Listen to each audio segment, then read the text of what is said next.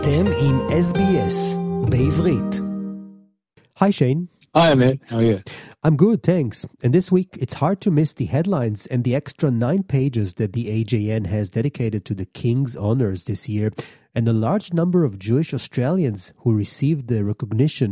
Tell us more, Shane. Sure, so we've, uh, we've got nine pages of coverage of the King's Birthday Honours. And uh, we do that because a whopping forty-four Jewish Australians have been recognised mm, nice. for their contributions. Uh, five members of our community were made officers of the Order of Australia. twelve were honoured as members of the Order of Australia. And twenty-seven received a Medal of the Order of Australia. So altogether, Jews accounted for almost five percent of the nine hundred nineteen recipients of the Order of Australia's General Division, despite making up only zero point four of one percent of Australia's population. And uh, while this year's honours are the, for, for the first time in seventy years named after a male monarch, uh, there was actual equal representation of Jewish women and men among the recipients, twenty-two each. Uh, notable honorees include businessman and philanthropist Alan Schwartz, oncologist John Zalkberg, pharmacy academic Louis, Louis Roller, and artist Wendy Sharp. Schwartz told the Jewish News, "You feel thrilled to be acknowledged by your peers, but it's not why you do it. It's a sense of duty as well, a sense that you've got to make a contribution."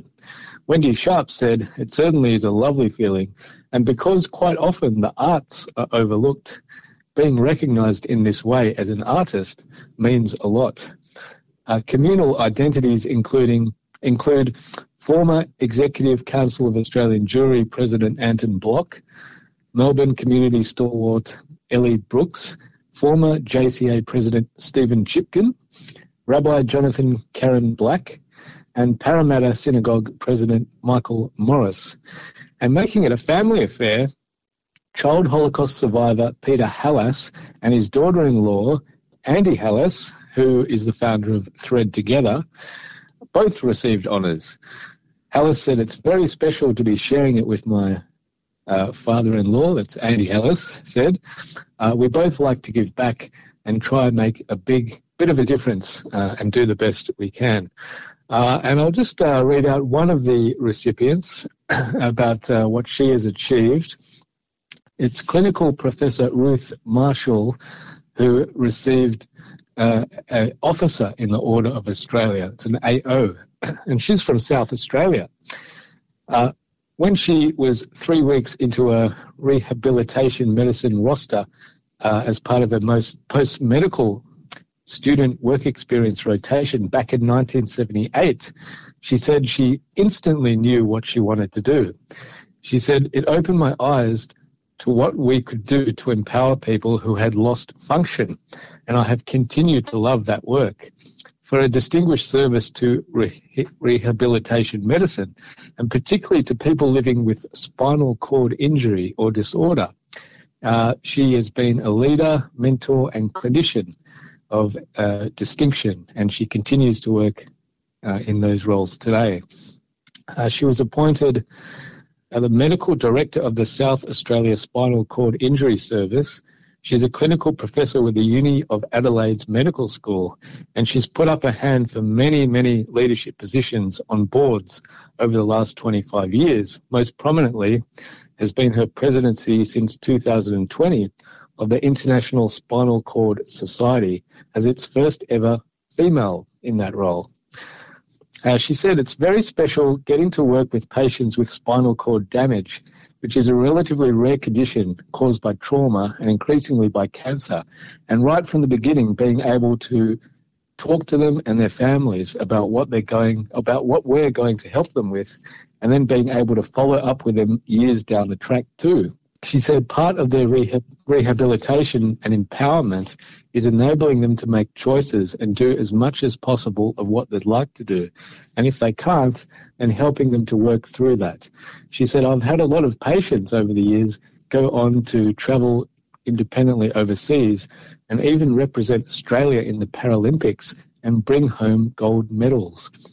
Uh, Marshall is an active member of the South Australian capital's small but vibrant Jewish community. She sings in the Beit Shalom Synagogue choir, helps run some of its services. Uh, she's a member of Adelaide Hebrew Congregation too, and she actively supports the Adelaide Holocaust Museum. She said, "I consider that a privilege, particularly as the daughter of survivors of the Shoah." So Mazel Tov to Ruth Marshall and all forty-four recipients of King's Birthday Honours who are Jewish Australian. This is fantastic. Congratulations to all the Jewish Australian recipients. And comparing to previous years, what would be the average number for members of our community that receive such an honour? Uh, look, we always do punch above our weight, uh, but I think this this King's Birthday Honours um, has been particularly strong uh, representation uh, with forty-four. I think um, back in January in the Australia Day Honours, it was closer to uh, the low twenties. Um, and other years it's been in the thirties or, um, or uh, you know, high thirties. So, uh, yeah, having forty-four is would be up there in terms of the most um, we've had. Mm-hmm. Nice. And one more question about this year's King's Birthday honoree. You know, for many years we got used to the Queen's honours, but now obviously it's the King. Are there any other changes in the way the honours are given, except it's a King now? Would it make any difference?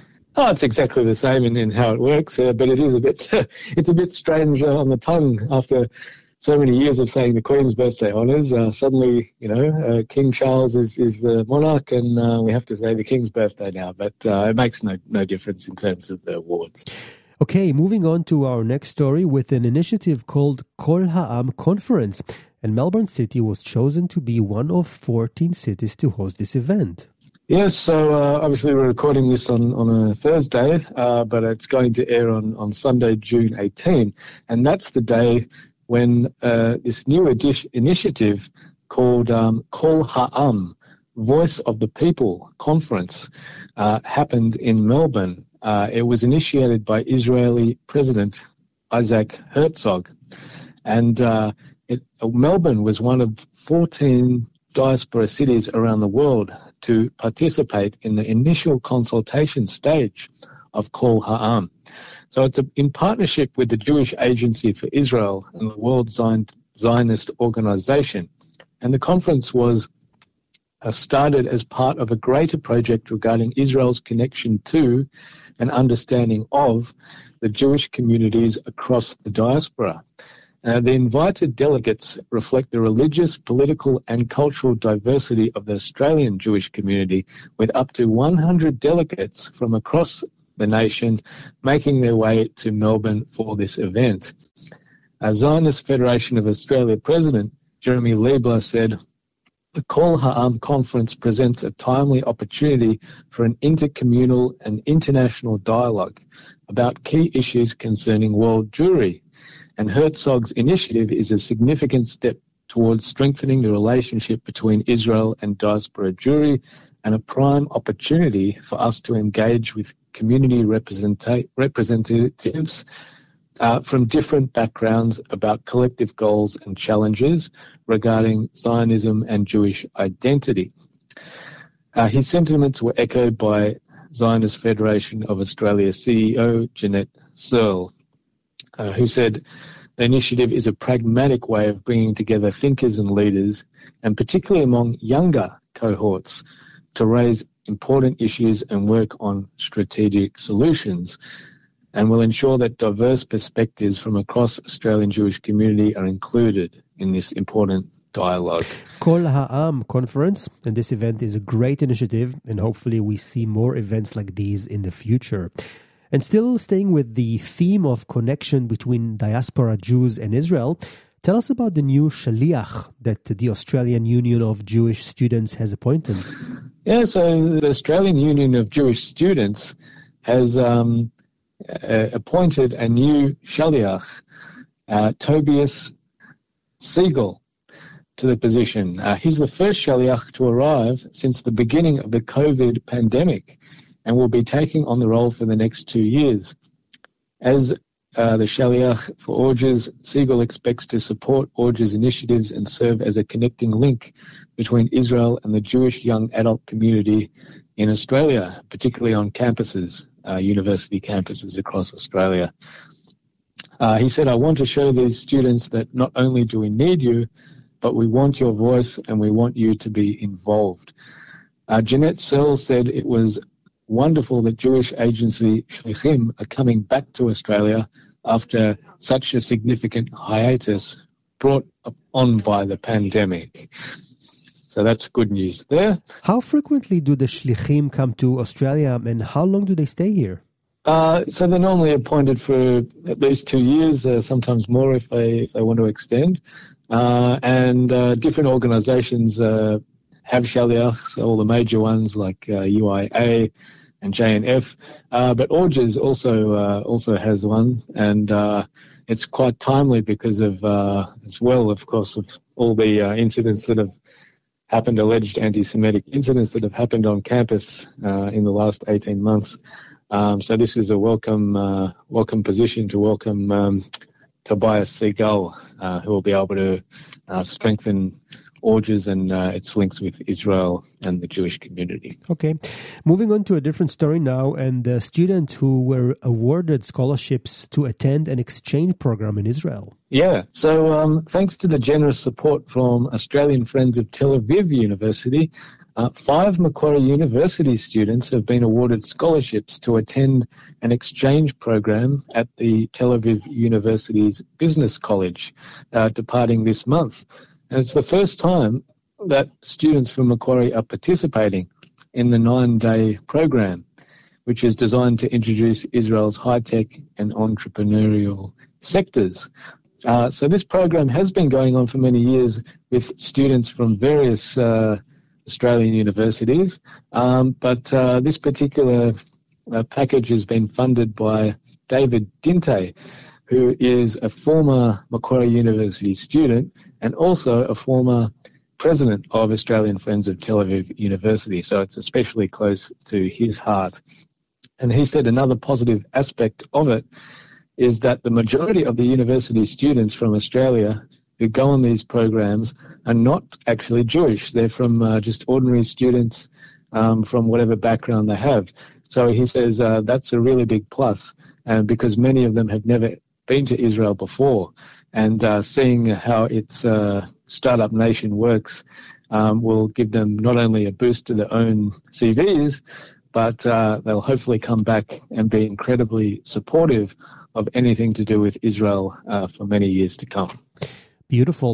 Let's do one more story, and it's with the executive producer of Zionism Victoria, Zeddy Lawrence.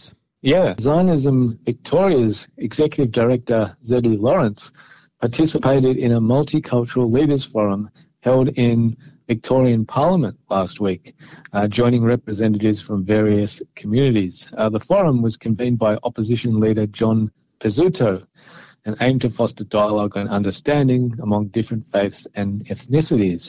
Uh, so Zionism Victoria spoke about uh, and highlighted its own um, Connecting Cultures program, and uh, member for Caulfield, David Southwick, who attended the event, noted the Jewish community was very well represented, and uh, other organisations that took part include Jewish Care Victoria as well as Hatzalah, Uh, bringing their organisations' shared perspectives to this forum.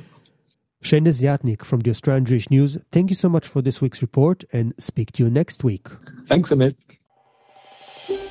רוצים לשמוע עוד סיפורים? האזינו דרך האפל פודקאסט, גוגל פודקאסט, ספוטיפיי, או בכל מקום אחר בו ניתן להאזין לפודקאסטים.